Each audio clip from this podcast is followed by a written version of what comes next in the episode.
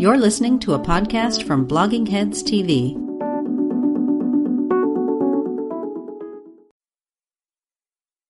Hi, I'm Robert Wright. I run the Non-Zero Foundation, which produces all the shows on Blogging Heads TV and Meaning of Life TV. We host a variety of voices, some of them pretty unorthodox, and we encourage dialogue that is sharp but civil. We think fostering constructive conversation is especially important now that America and the world are looking kind of fragile. If you agree that our mission is important, I hope you'll consider helping us shoulder the cost. You can do that by becoming one of our cherished patrons at patreon.com slash nonzero foundation. That's N-O-N-Z-E-R-O F-O-U-N-D-A-T-I-O-N. Thanks. We need your help and we deeply appreciate it. Hi, welcome to Culturally Determined. I'm your host, Aryeh Cohen Wade. Uh, we're on Blogging Heads TV. And my guest today is Glenn Loury. I'm sure everyone knows who Glenn Loury is, but I'll ask him anyway to uh, briefly introduce himself. I'm Glenn Loury. I'm professor of economics at Brown University and host of The Glenn Show at bloggingheads.tv, colleague of Aryeh. Uh, well, Glenn, thank you for for coming uh, back on. I think you were on a year or so ago, um, yeah. and, and, we've talked about a couple things over the years. And so uh, I wanted to talk to you. You know, I've been uh, listening to all your recent episodes, and there's a couple uh, topics I want to discuss. Uh, and the first one is, um, I guess, you know, the main topic consuming all of our lives, which is the election. And um, and I wanted you to answer this question, if you could: uh, Does Donald Trump deserve to be reelected?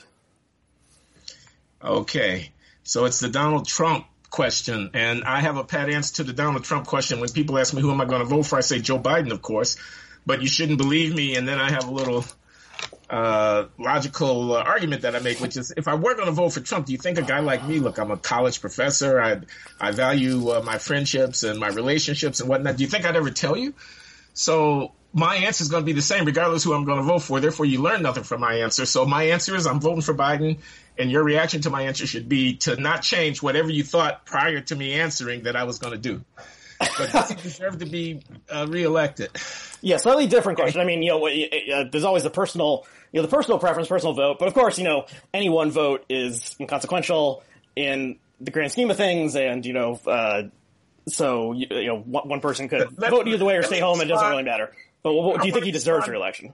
I'm sorry, people are going to say I'm dodging because I want to respond not by giving a personal preference, but rather by parsing the argument. I mean, that is to say, he he doesn't deserve to be reelected. He's unfit.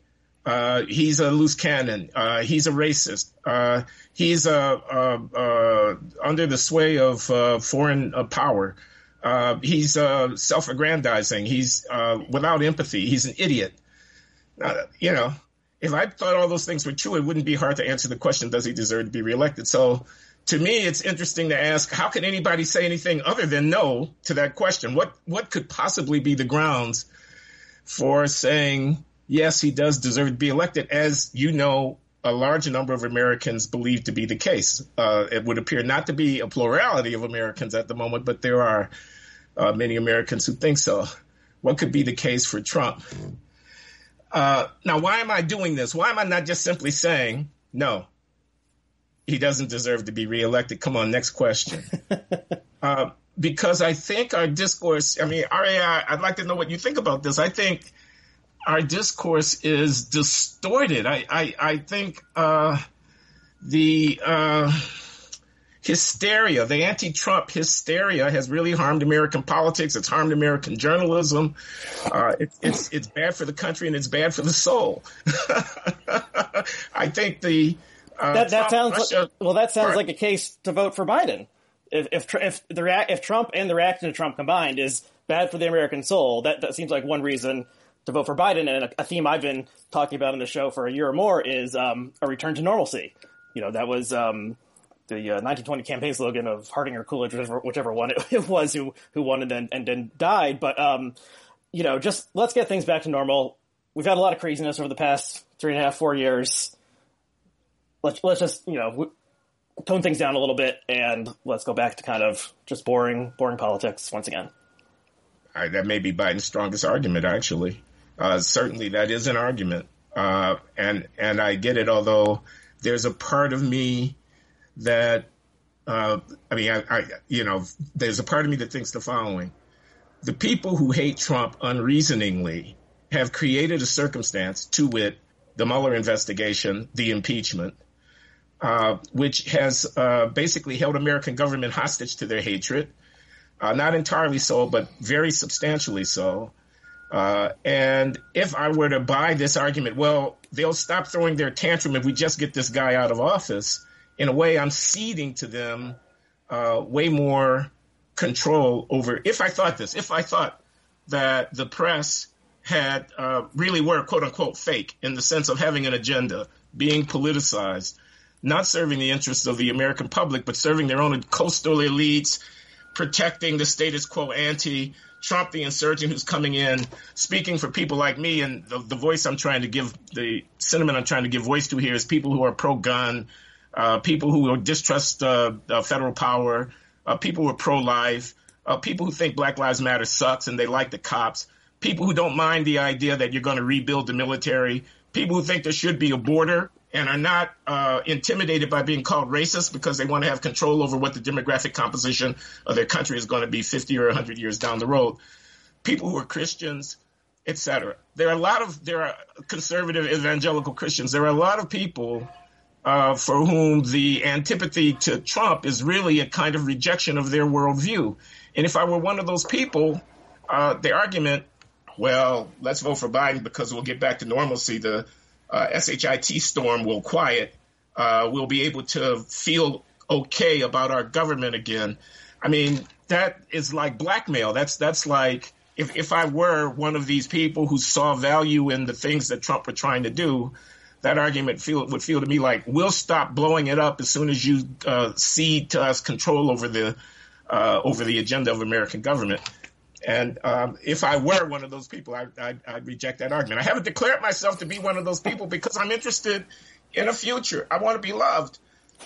but but we know that there are many such people. I don't know what you think of this argument. Are you think I'm I'm blowing smoke here? Well, I, I mean, okay, certainly there's you know some percentage of American voters, 35 to 45 percent, who are just essentially conservatives or Republicans, and they would vote for whoever the conservative or Republican person is in almost any circumstance. I mean, a lot of them voted for Donald Trump, so that shows that there's maybe not, there's very few circumstances where they wouldn't vote for, for just whoever's put up. And it's the same with the Democrat, like they'll, the, the, like whatever they say, they'll basically just vote for, for the Democrat. And, you know, some of those people care deeply about politics. Some of them are maybe don't really think about politics that much, but they have a certain few issues that they care about, or they just consider themselves a Democrat or a Republican because it's part of their identity and that's who they are, and so they kind of always vote that like that, and then they don't really think about politics for a lot of the time. And I, I think you know there's a lot of there's a lot of people out there who um, kind of have uh, political thoughts that don't align with the way that pundits and political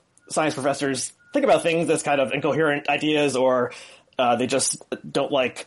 I like I've referenced this at least a dozen times. Chris Hayes, before he was famous, he wrote an article about knocking on doors for John Kerry in 2004. I think I ran in the Nation, and he said he, he there was a woman who um, uh, answered the door, and she said, "I don't like Bush, but I just can't vote for Kerry." And he said, Chris asked her why, and she said, "I don't trust lawyers." Um, so that's a kind of you know apolitical belief, you know, nonsense or not, that some percentage of people who are like undecided voters or apolitical hold, and it's just like this guy seems nice, he seems mean, I don't believe him, he seems an asshole or something, and so that's how like that's their politics. So all that like happen is happening all the time. Um, putting that aside, you have like the actual person of President Donald Trump and, and his performance over the past three and a half years, and I would say it's been a bad performance. I mean, you know, there's the, you know, can, can we say it's objectively a bad performance? Um, hard to say. You know, there's how bad the coronavirus outbreak has been in the U.S. versus Canada, or you know, other countries in Western Europe or something, or how the economy is doing, unemployment rate, that kind of stuff. Um, and then what are the like goals that Trump has set out to do and accomplish? So putting conservatives on the federal judiciary would be like uh, a goal he set out to do and accomplished.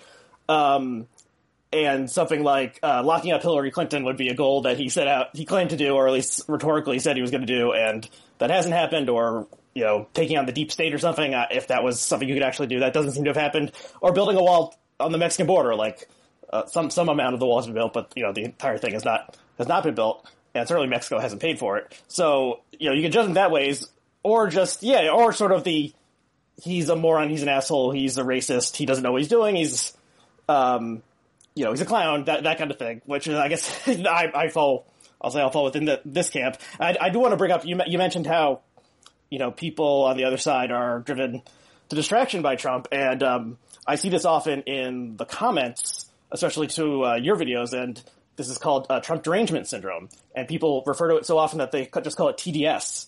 Um, it's a you know it's become a shorthand. They'll say this guy has TDS or something. So someone like uh, Harold Pollack or uh, Josh Cohen who comes on your show, they'll say this guy has TDS, or it's been uh, thrown at me uh, at some point. And I think, you know, this probably goes back to, I should have researched this before, but this probably goes back to like Clinton. I think Clinton derangement syndrome was a thing, and then Bush derangement syndrome was a thing, and then Obama derangement syndrome was a thing, and, and then we have Trump derangement syndrome. So at least, you know, 25, 30-ish years, there have been, um, this idea that the, the president is just like driving the other side crazy and they'll believe anything or they'll do anything. They hate him so much.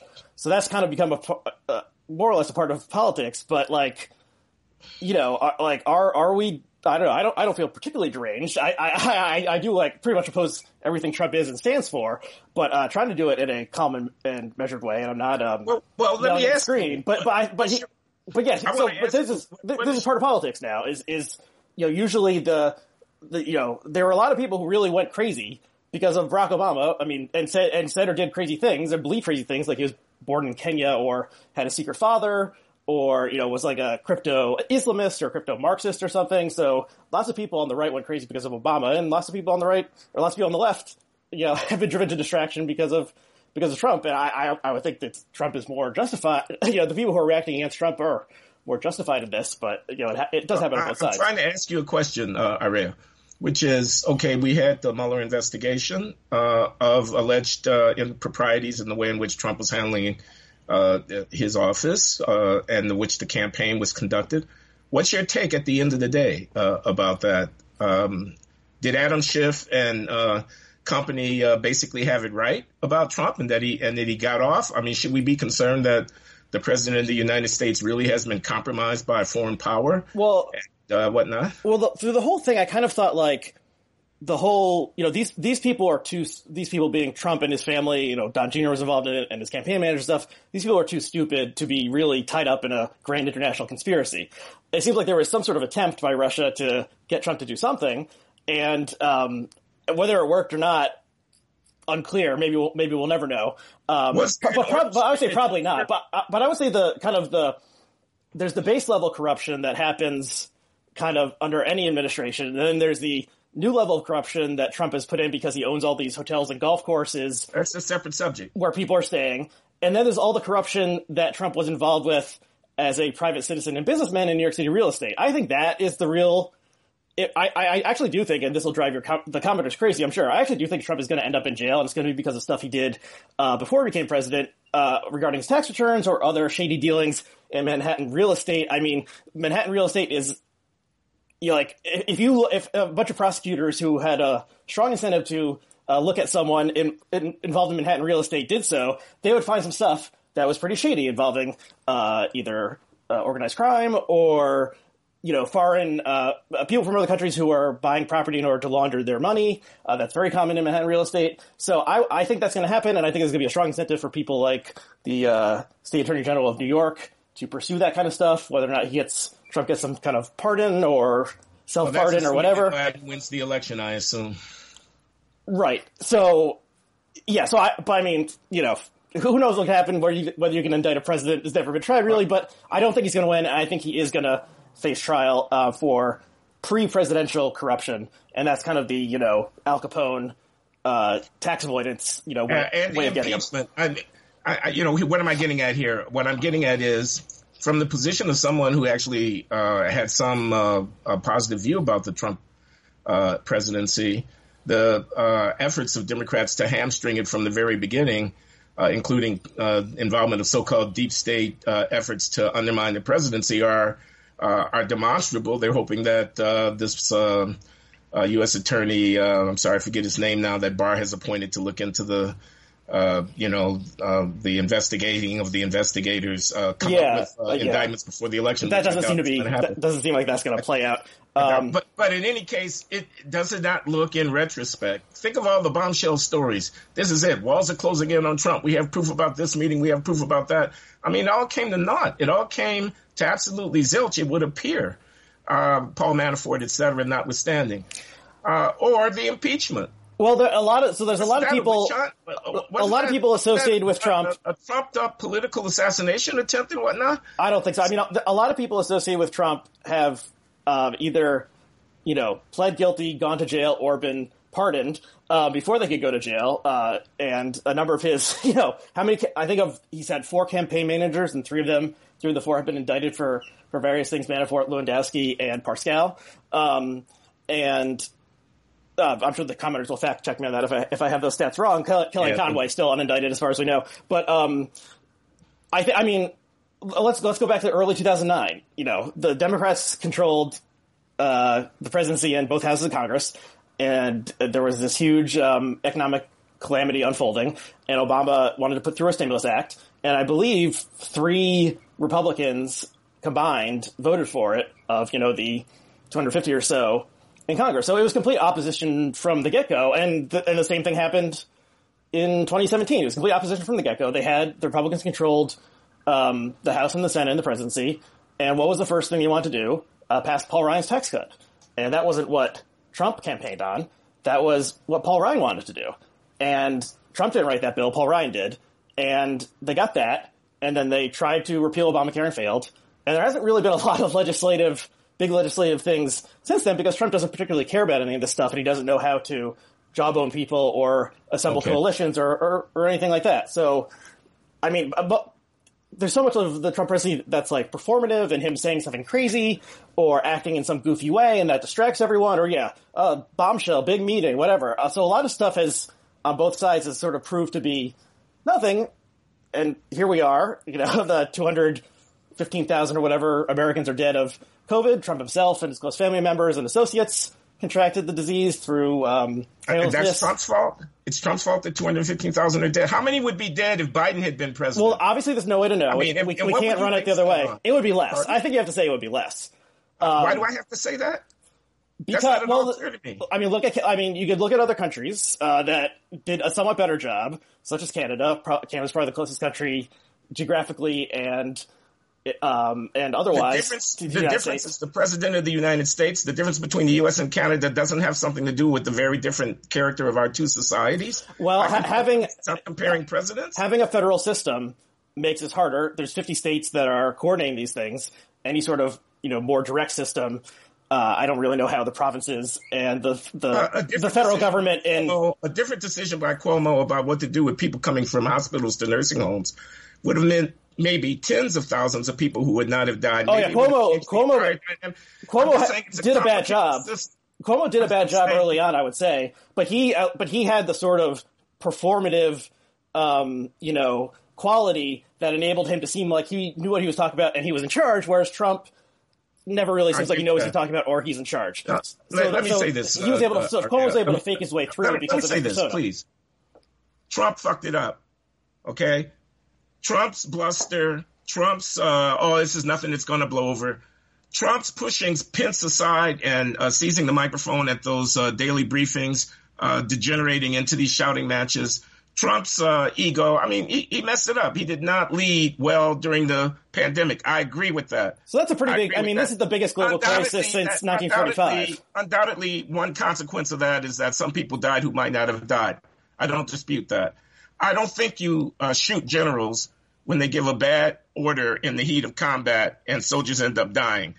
I, I, Well, I don't. is- I mean, that's- I don't. I don't say that the president has blood on his hands because he might have been more effective as a leader during a national crisis. Well, I, say- I, I think you vote him out. I mean, this, that, this isn't don't change horses in midstream. crisis. But but I just want to get this in. I don't see anything to inspire my confidence that a Democrat in the White House rather than a Republican would have materially changed the course of this seismic event, which has befallen the world, not just the United States, and which is out of the control of any particular person, it would appear to me. Should he put on a mask? Yeah, he should put on a mask. With him putting on a mask, it, it, anyway. So well, you see what I, again, we can't run the we can't run the tape backwards and know. Uh, we can just look at other countries. You know, there's lots of different reasons why has South Korea done such a good job. Prob- it seems to me it's probably the mask. Like they had this culture that if you're sick in general, you know, you, you wear a mask if you go if you're going outside. So it seems like the the, the masks were a huge a huge thing that sadly became a culture war totem and now people are fighting about it. Trump contributed to that. He made fun of Biden for wearing a really big Agreed. mask at the debate. Um, and then, you know, he may have been COVID positive at that debate. It's absurd. So, you know, Trump's, you know, tr- I mean, Trump, there was no person in the world who could have been more protected from this virus than Donald Trump if he, if he wanted to be.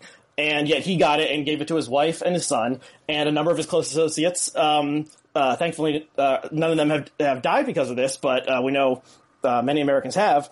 So it, I, I just think Biden is Biden is more or less a normal politician, more or less a normal human. Trump is not a normal politician, not a normal human. Can we, we we about the election? Let's talk about Biden. What has he got going for him? Why, why are the He's not Trump. That's what he got going for him. in his basement? I haven't seen him in weeks. I wonder if he's actually alive. He looks like an avatar to me. He He, lo- looks like a man going through the motions. Did I you mean, wa- I did you watch the first debate? there. Did you watch the Who first debate? Who is Joe Biden? Uh, I, if you watch the first debate, you would know that Trump accused him of uh, accurately of being in public life for 47 years and having done nothing. So we know he is. He's a moderate Democrat from the state of Delaware, which means he's did the bidding of the credit card industries for a number of years, and he's from Scranton, Pennsylvania, and he's an old man, and he's lost a step or two over the years because he's 77 years old, and he's more or less going to govern as the moderate Democrat that that he always was, um, and we wish him good health. Uh, and th- and that's what I would say. I mean, he's you know he, he's he's not a radical. Obama added him to the ticket to ba- to balance, you know, to be a white man with white hair, and also to be an ideological balance because he was seen as you know he's he's more towards the center of the party, and and that's that's who he is. So he's not you know you could they could have run this who is this man who is this woman kind of thing against you know Andrew Yang or Kamala Harris or Cory Booker or something, but like it doesn't work against Biden. He's he's been in public life for half a century. We know he is, and they, so the only thing they had to run against him was he's senile. And they try that, and Trump tried that in the first debate. He tried to trip him up by interrupting him and acting goofy or crazy, or whatever. It didn't largely didn't work. I thought Biden did fine in the first debate, and the second debate got canceled for you know strange reasons. Maybe there'll be a third debate. We don't know. So I think, I mean, the, the only play they had was to say this guy is not capable of doing the job because he is senile. That was the only argument they have left. They can't make it because he's not actually fully senile. Like he's a little, he's lost a step, he's a little slow, but he is, he's not demented or anything. He doesn't get confused about where he is. And so he is going to be a less, you know, active and less intense there, president. That's a pretty low bar. I mean, in the Trump No, era, he knows where he is at any given point in time. In the but, Trump but era- I take your point. We know who he is. Uh, he is the guy that he is. He's in the center of the party. He's got a long career. It's normalcy. Trump is crazy. We're going to get back to something that's more or less uh, that's more or less normal. Uh, so, okay. the thing is, I, I think, you know, I've been saying return to normalcy for a year or more. Sadly, so many things have happened this year that make it very unlikely that the country will return to normalcy anytime soon, mainly the coronavirus and also the Oh, okay, so racial here, uprisings. let, let me let me channel a voter. I'm in Florida. I'm 70 years old. Uh, don't care what color I am. Let me be Latino. Um, I'm. I just saw what happened after George Floyd got killed. I saw uh, the demonstrations. I saw the protests, and I saw the riots. Uh, and I saw the remarks that were being made. I saw what came out of academia. I saw what came out of the liberal media. Uh, I saw what came out of the activists. Uh, and I saw what came out of the administration. I saw what came from the conservatives. I saw what came from Trump. I'm with the cops. I think this this uh, claim that America is an intrinsically racist society is absolutely bogus. That's not the country that I know, and it's not the country that I love. I think the people who are pushing it, who write the op-ed pages, who give the lectures and teach the classes in the colleges, and who man the barricades at these protests slash riots, uh, are what's wrong with America, not what's right with America. Yes, I'm conservative with a small c in that respect. And you know what? Biden's in the pockets of these people. I was on a tirade on behalf of this brother, this Latino brother in Florida, who's 60 years old and who's getting ready to pull the lever for Trump because he looked at what happened after George Floyd and he asked himself, whose side am I on in this conflict about the future of my country? I think the cops, by and large, are doing a really tough job and they're doing it well. I like the fact that the president has the endorsement of all these uh, law enforcement agency uh, representatives. Uh, I like the way he talks about this issue.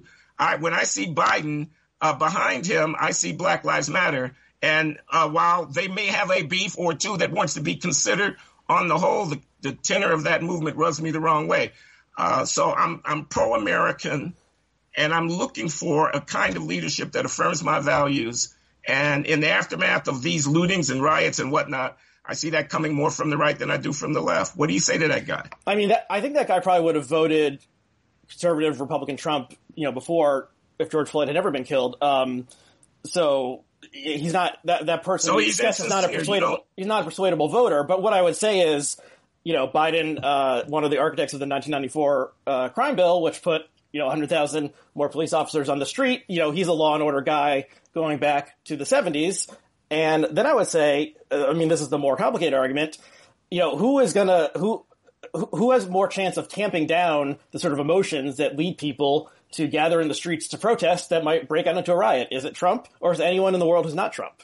Um, you know, with these, with these, if Marco Rubio had been president and then George Floyd had been killed slash murdered in the way he was, like I think the protest probably would have played out somewhat differently because there there would have been less anger towards a Marco Rubio president because he's more well, of a normal politician. When Barack Obama was president and the stuff went down in Ferguson and in Baltimore, but that but those things stayed in those places. I mean, that was what was different about what happened this year is that something happened in Minneapolis and suddenly protests are happening all around the country. So so something was different. You're blaming Trump for Portland. You're blaming blaming Trump for Kenosha, Wisconsin. You're blaming well, Trump for well, I mean, this, it's you know, I think part of it is the coronavirus and the fact that people were pent up and stayed in their houses for months. And then there's all this energy um, sure. ready to burst. And then part of it was, yeah, everyone, a lot of people on the liberal left side have been radicalized by by Trump. I mean, you know, the same way that there were people on the right who were radicalized by Obama to become like Tea Party patriots or something. There are people on the left who are more or less normal people.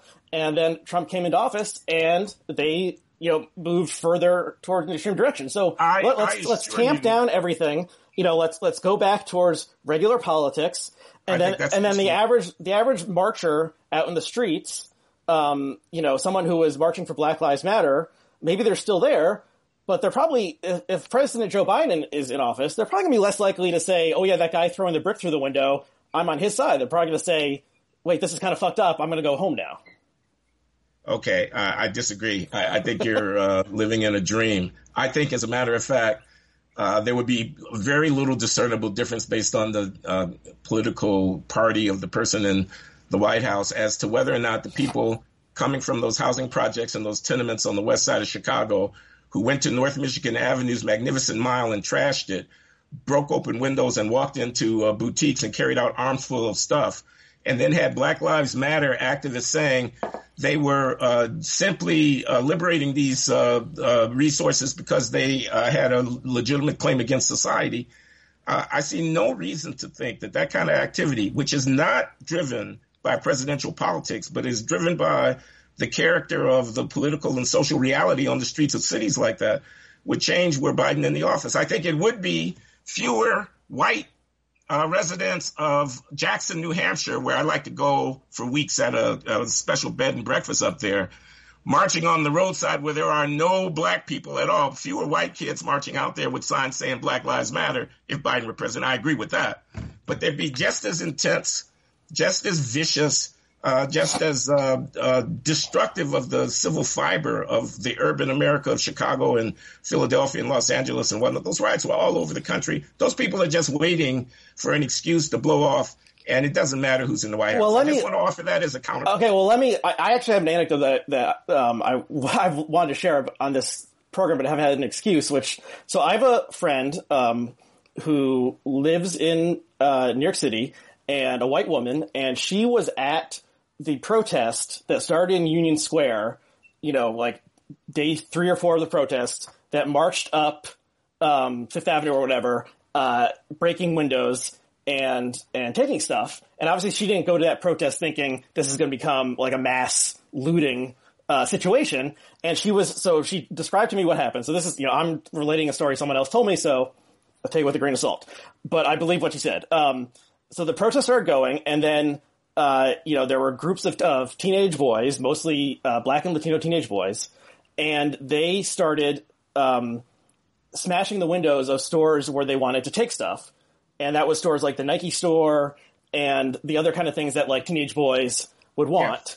Yeah. And then they ran in and but it wasn't that many, and they didn't really know what they were doing, so they came out and they just started handing out the shoes, the boxes of shoes or whatever, and they went to like the Yankee store and smashed it. And, she, and my friend was like staying on the edge of this, walking along. So she said a couple things. One, she said the police were nowhere to be found, and, and she said early on, if the police had just come and scattered everyone, it would have stopped. So who you know the police? So who knows what you can make of that? Um, and then the other thing was that yeah, these kids weren't like oh, now's my finally. I've been like thinking like for like for years I can I can steal a TV or something, and now's my chance. It was kind of like, you know, the, the rule of law seemed to be suspended, so let's it's a street party kind of thing. And they, you know, and the fact that they were just handing out the shoes didn't mean like I want I want fifty pairs of shoes, or I'm going to sell a bunch of shoes tomorrow. It's like, you know, fuck everything, take some shoes, and they went and they like went all the way up to Macy's. This is the one, you know, the Macy's in Herald Square, and um, and so uh, the attacks on cops, the throwing of bricks and uh, bottles of frozen water, the the uh, gunfire on cops, well, well, the assassinations of cops. Well, what do you? I mean, what do you make of of the anecdote I just told? I mean, it kind of it seems like setting a, fires from like a sociologist's point of view or oh, criminologist well, or something. Credit. Okay, I'll, I'll, credit what you just said. You know, the you know, psychology of collective action. Yeah, the, so the kids. So maybe there are some kids just be swept along, but that's not a, a, a comprehensive characterization of what actually well, happened. I mean, so the the further along that the sense of disorder goes, the more I guess the more risk people are willing to take, or, or the more extreme people are willing to act. But I'll just say once again, you know, Biden is not, you know, the, the, the candidate of Black Lives Matter. I'm sure people who identify with Black Lives Matter and we asked them who they voted for, it wasn't Joe Biden. And, you know, Biden won because he won older African American voters in the southern primaries and that, that was really his, you know, like firewall. And then he ended up running away with it. So, you know, Biden, Biden is the most centrist candidate of the 27 or so people who are running and it turns out he won. I mean, compare that to 2016 when we say Trump is the most extreme of the 20 or so candidates running, and he won. So that shows you the difference between the Democratic base and the Republican I'm this, base. I'm this guy in Florida that I was talking about, and he's getting ready to concede to you that Biden is not the candidate of Black Lives Matter, but he's going to retort. However, as between the two candidates in front of me, the one who is more sympathetic to Black Lives Matter is Joe Biden. The one who's more sympathetic to the cops is Donald Trump. I'm voting for the one who's more sympathetic to the cops. Okay, I, I think that's you know I, don't think that's a crazy crazy way to think. I think if you say you know what do what do what really would ensure peace and law and order in the cities is it the Trump approach or the Biden approach? I would say it's more likely to be the Biden approach. I mean, well, one thing that has that did surprise me. Okay, when once violence started from these protests, I was thinking, well, this is going to be bad for Biden. You know, violence in the streets. It's mostly uh, black people causing the violence uh, this is the Fox News producer's dream. This is this will rile up the type of people you, you were describing, and this will this is really going to swing things towards Trump. And it didn't. And why is that? Well, maybe people are actually blaming Trump for the entire thing because whatever happens in the country somehow gets blamed on the incumbent president.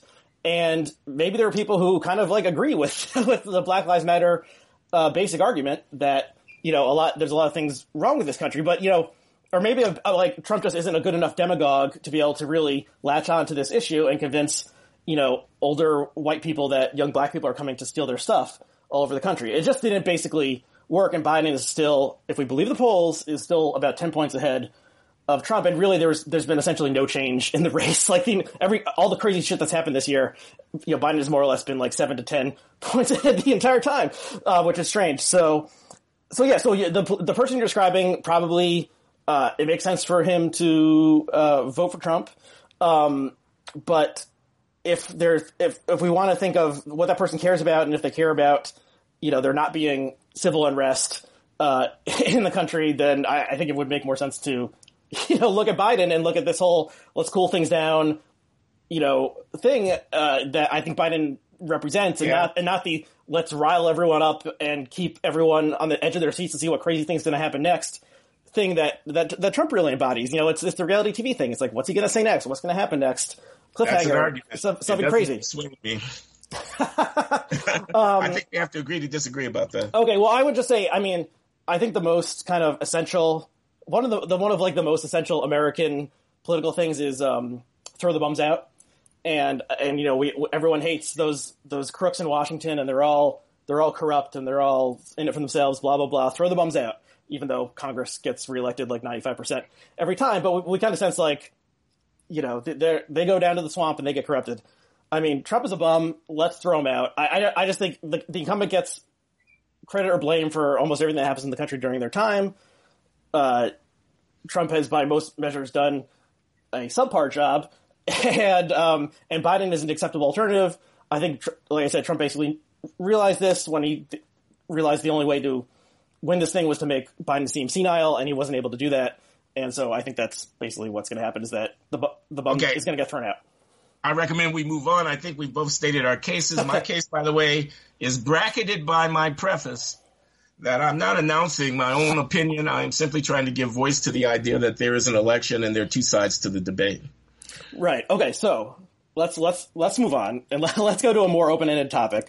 So this is something that I've been thinking about listening to your show over the past few years and also in this time of of a pandemic. And the question is, um, what is college for?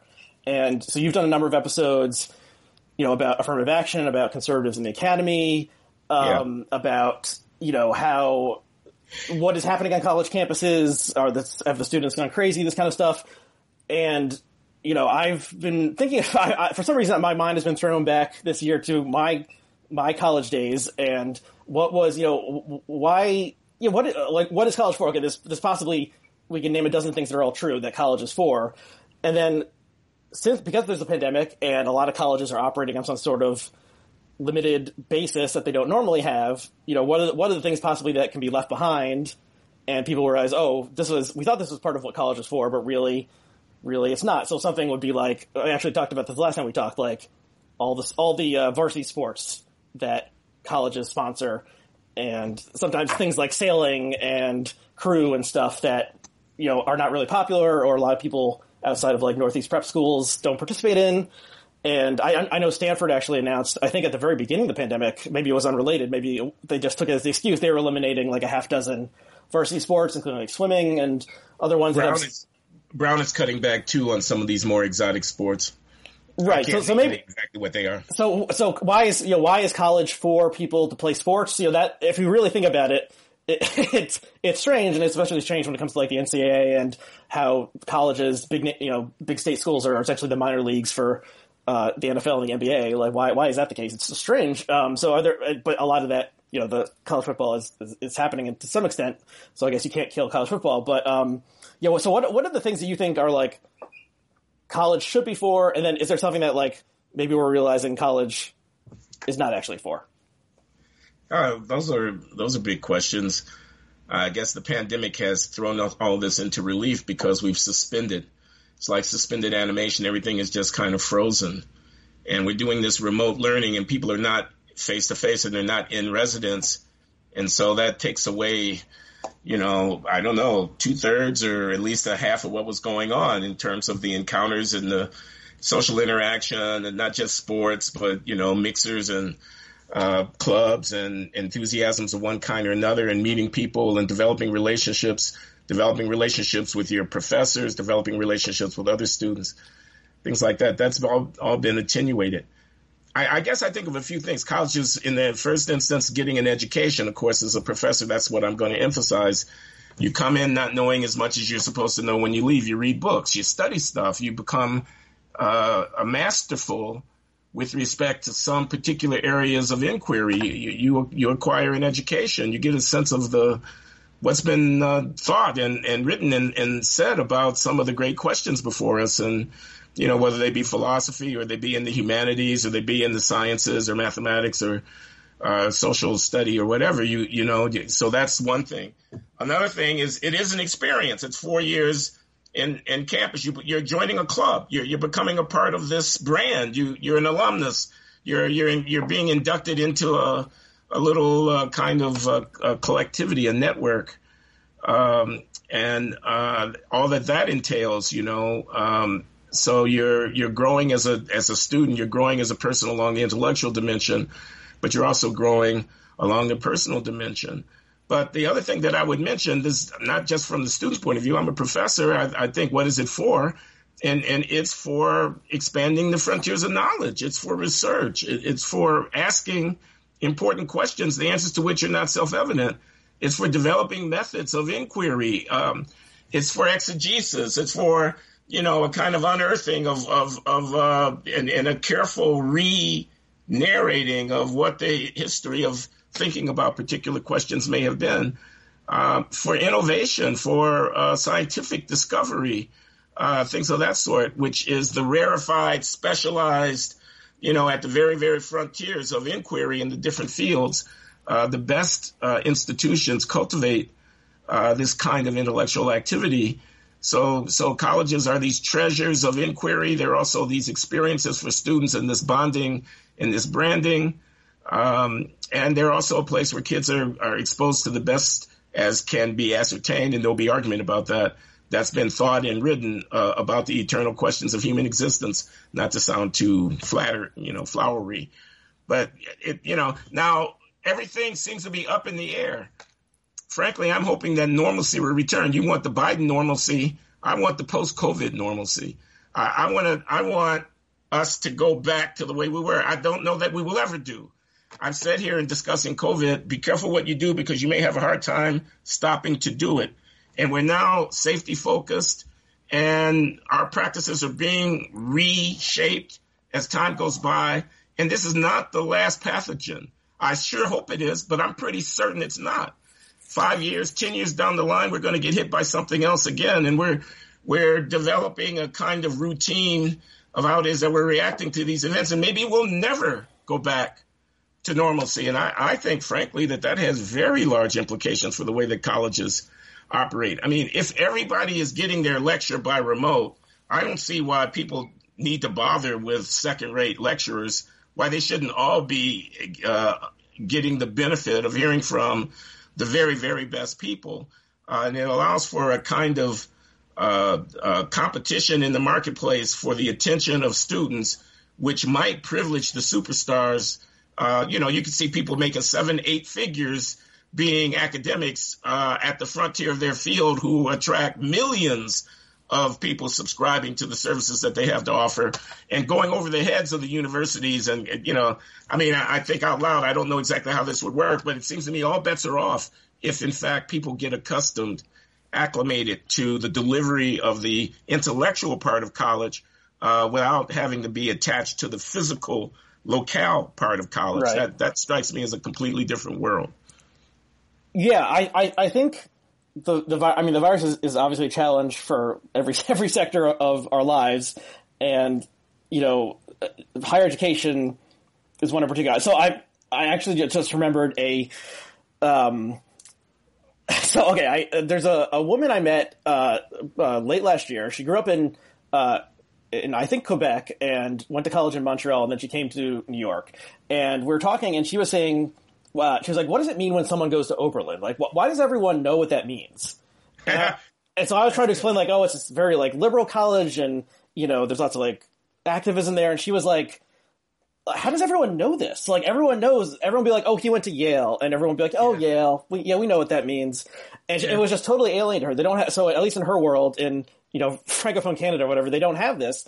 And she just yeah. went to like whatever uh, state school. And I think, and we're also talking about this around the time when a lot of um, commencement uh, speeches or commencement events were being canceled because of the virus. And she was like, I don't even remember if I went to mine. I, I don't think I did, but maybe then I, I went to pick up the my degree, like the paper degree, but I don't really remember. Whereas like for Americans, it's like this huge thing. So there's just a lot of things in America that where college is just like this huge thing in, in the national consciousness. And then in other countries, even ones directly close to us, it's not that big of a thing. But like everyone does know, or at least everyone, everyone in a certain class knows what it means when you go to Oberlin and, yeah. and what type of person or the stereotype of that type of person. And yeah, it's just like, you know, so much yeah. of of uh, you know child rearing uh, involves uh, trying to direct people towards getting into an elite college, at least in a certain class of people. Once again, and yeah, it's like one of the great national obsessions is is higher education, and maybe in you know it's it's it's different in other countries. I don't know, maybe, because we're like ideally a classless society, unlike you know uh, Great Britain or something, and so we have this narrative that anyone can get a great education and like rise up through the ranks Whereas in you know in the UK, you like you'll always you'll always be you know um, you know like your father was a butler or something, and that's who you'll always be no matter no matter what you what you do because of like the, your accent and the way you dress or something like that. Maybe I'm just pulling this out of my ass, but um, but it seems like you know so we're we're obsessed with college and we really care about it, and you know there's these giant industries about testing and prep and stuff and and you know scandals involving paying people to so that it seems like you're a varsity athlete even though you're not paying like tens of thousands or even a million dollars to, to get into one of these great schools and then what is then what does it mean if you know you're not actually going off to the lovely campus in New Haven but you're like sitting in your parents' house still and getting all your classes through the computer is that the same thing? And yeah so I mean something that you I mean, you miss out on going to parties and and uh, hooking up with people who you want to hook up with, and you know, just uh, seeing all the beautiful architecture and chilling out on the quad and all, all these like classic classic things that you know it, it it's like part of the American success story or something that you're going to do all this, but then yeah, I, I, don't know. It's I'm, I'm just very confused about it all, and, and, and the fact that the uh, elite colleges cost like seventy or eighty thousand dollars a year at this point makes it so that at some point especially if people are not able to go on campus and they're have to, and if they're on campus they need to like stay in their rooms all the time because of a communicable disease then it starts to seem like what was what is the point of all this and i mean a lot of i mean i went to i went to, so as viewers may know i went to yale an elite college and i think a lot of what you know i what happened there maybe like, i didn't fully realize it is a lot of people like are kind of using it as a way to make connections with the other type of people who are eventually going to be in the like ruling elite of of the country, and so you can't do that over Zoom. You can't, you know, you you're not going to join a frat over Zoom or something, and then twenty years later, your your frat, the guy who was in your frat, is now like the vice president Goldman Sachs or something. Like that's that can't happen through this this system. Uh, I mean, hopefully, people will return to campuses and life will return to normal in some respects. But I mean, I, and and the other thing about this is, you know, I haven't even mentioned everything I've been talking about. I haven't mentioned academics. I mean, how much does academics actually matter to the the college student? You know, there's the the, the guy who just wants to go there and, and drink a lot of beer or smoke weed or something and have a good time, and so academics don't particularly matter to him. But there's also the, you know, at elite schools, you can really pick or choose whether you want to make academics your focus, and you'll still get the degree at the end if you don't make academics your focus because it's very hard to flunk out of the Ivy League schools. So you'll still have, you know, the pedigree, uh, whether or not you got straight A's or, or straight C's. And actually, one of the things as I've, I've, been thinking back on my college days is that I think I studied too much. Um, you know, I wasn't. I was thinking like maybe I would go to grad school, but I didn't end up going to grad school. I didn't. You know, I didn't go to any um, professional school. And when I was in college, I just had this thought that like I need to get I need to get at least a 3.5 GPA. And if I don't get a 3.5 GPA, that means I failed. And so if I got a B plus, that was a failure. And if I got an A minus, that means, okay, I satisfied. and then if I got an A, good, but move on to the next things. That was that, I mean, that kind of attitude is how you get into an elite school is like always pressing yourself. But like looking back on it, I should have just like hung out more and taken it more easy because there was, there was no point in, in me trying to get a 3.5 from Yale because no one cares whether you get you a 3 or a 3.5. You disappoint me because the measure of your success was not the number that came at the end. It was your uh, familiarity with the books that we read during the course of the semester and the ideas contained within them. Well, that's that's true. And frankly, frankly, as a professor, I'd much rather have somebody who flunked the exam but really, really spent a lot of time with the books and just didn't quite get it than to have somebody who was uh, drinking beer and coasting because they were quite bright and had gone to a really good prep school and, and were and knew how to fake it. Uh, you know, right. because so, so I was the grade, is, the grade is not the most important thing. It's the experience that you know, academics are worthwhile not because they gave you a number at the end of the day, but because they open up a world that you otherwise wouldn't be familiar with, which would change your life. So I mostly agree with that. So I was an English major, and so I, you know, so you're given a lot of reading to do in college, and in some ways it's almost impossible to do all the reading. So you kind of learn how to skim some certain things and fake it. Um, and but I decided like if I'm an English major, I might as well actually read all these books. Like I, am assigned Moby Dick, I might as well read every word of Moby Dick because what's the point of being an English major at Yale if I don't? So I did read every single word of Moby Dick and War and Peace and the Canterbury Tales, etc., cetera, etc. Cetera. So I did all that, and I'm glad I did all that because at age 37, I don't know if I could go back and read Moby Dick right now without falling asleep because I just can't can't do it anymore. So I'm glad I had that experience and had all these great professors uh, who were teaching these great works of literature.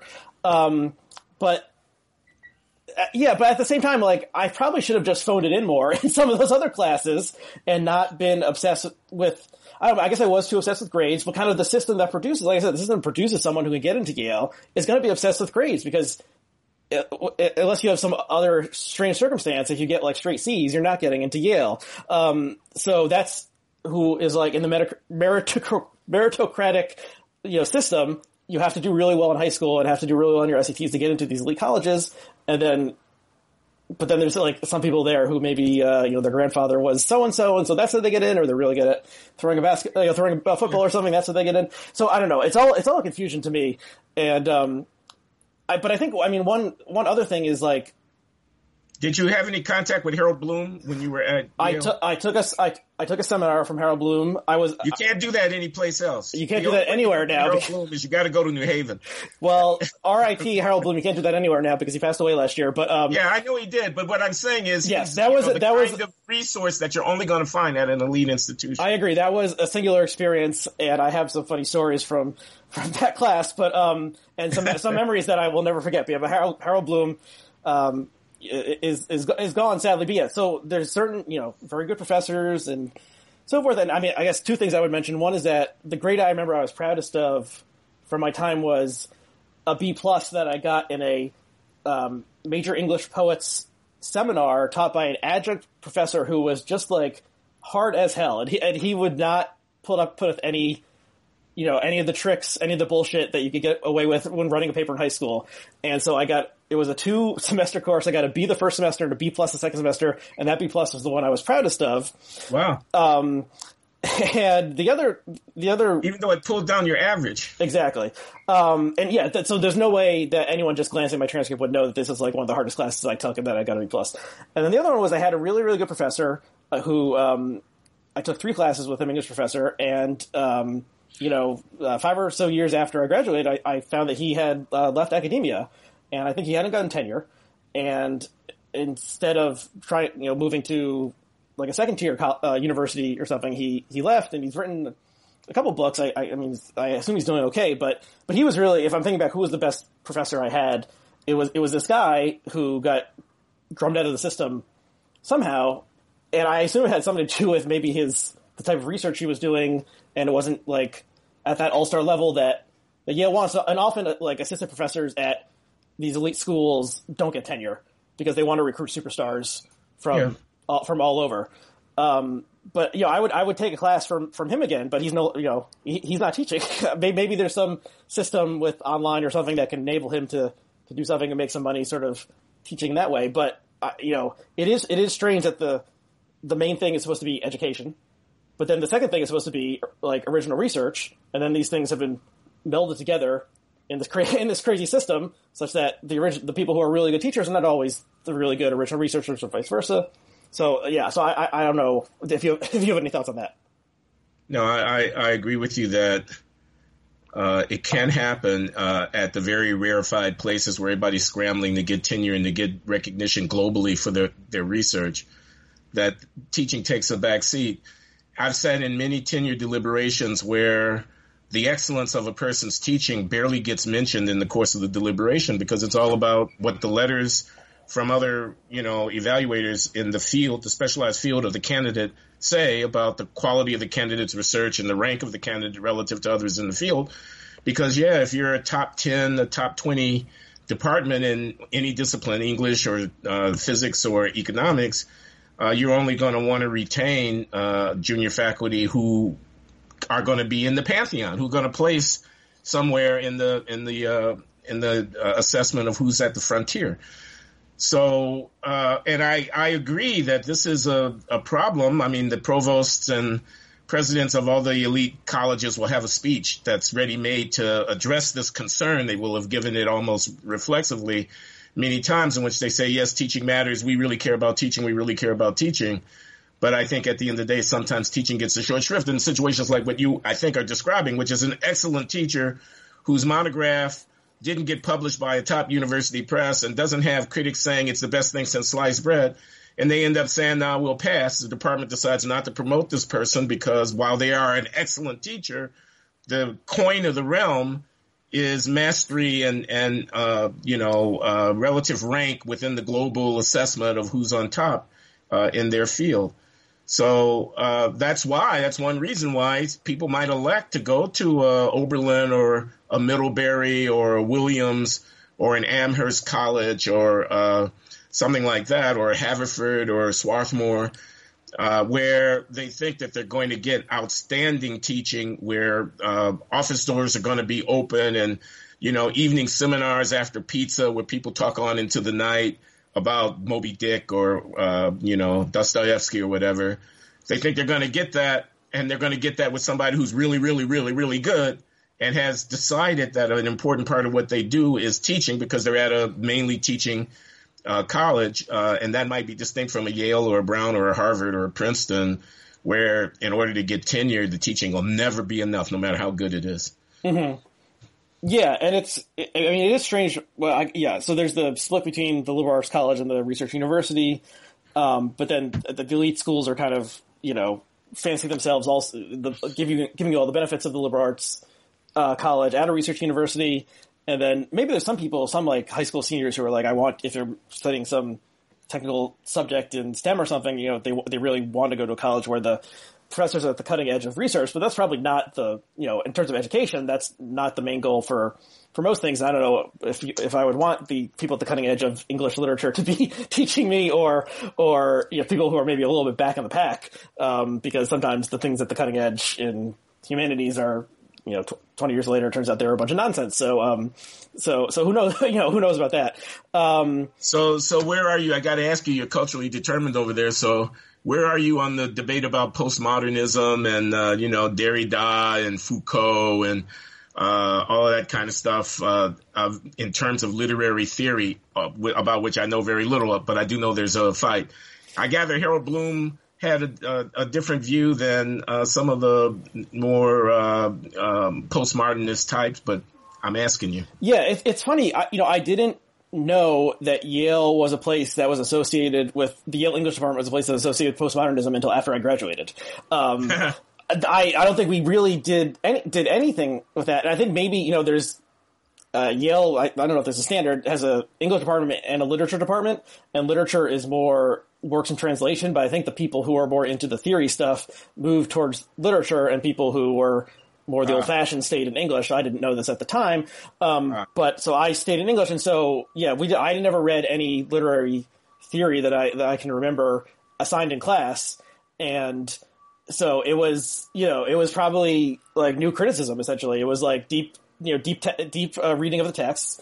I, there was one professor who, yeah, so I, I remember I had a professor who ta- who did a new historicist reading on the Canterbury Tales, which which I found fascinating. He knew all the stuff about you know what was happening during the period and like yeah stuff in technology and stuff and how this is related to the text. So I thought those were interesting, but I I was not getting like critical theory or whatever and didn't really know what those things were until after I graduated. So maybe that was somewhat strange. We just read and we just read the books and talked about them. Um, and there was some what I saw what I realized afterwards there was some effort to sort of a, having a diversified curriculum. And of course I took on American literature that included you know, like uh, slave narratives and uh, Cabeza de Vaca, who was a Spanish explorer who like got lost and like walked across walked across uh, America, the Americas in like fifteen twenty or something, and wrote a narrative about it. So I read some stuff that was not quite in the canon of dead white guys, but then you know took this major English poets class, which was all dead British poets uh, for for two semesters. So it was probably a more traditional uh, sort of thing, and yeah, I mean, I, I think I'm, I've, uh, I don't know, I, am interested in learning about everything, and so I, I, am hesitant to say like, oh, this is, you know, I'm shut shut this down over here. This is all bullshit or something. But um, It does. Uh, yeah, it was maybe maybe it was somehow the instruction I got in you know 2001 to 2005 was like what you would have gotten in 1965 um, before you know postmodernism moved moved into the academy for whatever reason. Um, let's see. Okay, so do you have time for one quick more to- one quick more topic, or shall we ra- or shall we wrap up here? Uh, I would prefer to wrap up, but because just so I had scheduled something in 15 minutes, and I want to look over my notes. Okay, so let's let's wrap up here. Uh, Glenn, thanks for coming on. Um, You're welcome. And of course, fun. you're the host of the Glenn Show, which everyone knows uh, who's watching this probably knows. uh, you can find on YouTube or uh, subscribe uh, on your podcast feed. Any and if there's any new viewers in this uh, this particular program, um, you can subscribe to this Culturally Determined uh, on YouTube or your podcast feed or whatever. Oh, and I actually have. So I, I so the last episode I did uh, that posted was with Robert Wright, and we talked about whether or not Biden would win. And I said Biden would win, and a lot of the commenters on YouTube thought I was a, a big dum dum for saying that. And so I I posted a couple days later uh, a challenge saying if there's anyone out there who thinks that Trump is going to win uh, and they want to debate, debate me on this topic on the show, uh, contact me over Twitter, a d- direct message, and no one contacted me. So I don't know if people didn't see it, or if or if all the commenters are just a bunch of cowards who can't, uh, who don't want to come on uh, a blogging show. So, so but I'm, I'm issuing the challenge once again. If you if you think Trump is definitely going to win, you think I'm a big dumb dumb for thinking Biden's going to win, uh, send me a direct message. It's a r y h c w on Twitter. And uh, if you seem like a non-crazy person, I will have you on the show. So, so that I'm you know open to hearing uh, from people who disagree with me, uh, and uh, I'm not just some you know I, I don't have um, you know Trump derangement syndrome, I don't just say Orange Man bad. I'm, I'm ready to debate the issues and uh, and so on and so forth. As you did ably in this conversation here today. Well, thank you, Glenn. And so um, that's a good place to end it. So thank you to our viewers and listeners, and we'll see you again next time.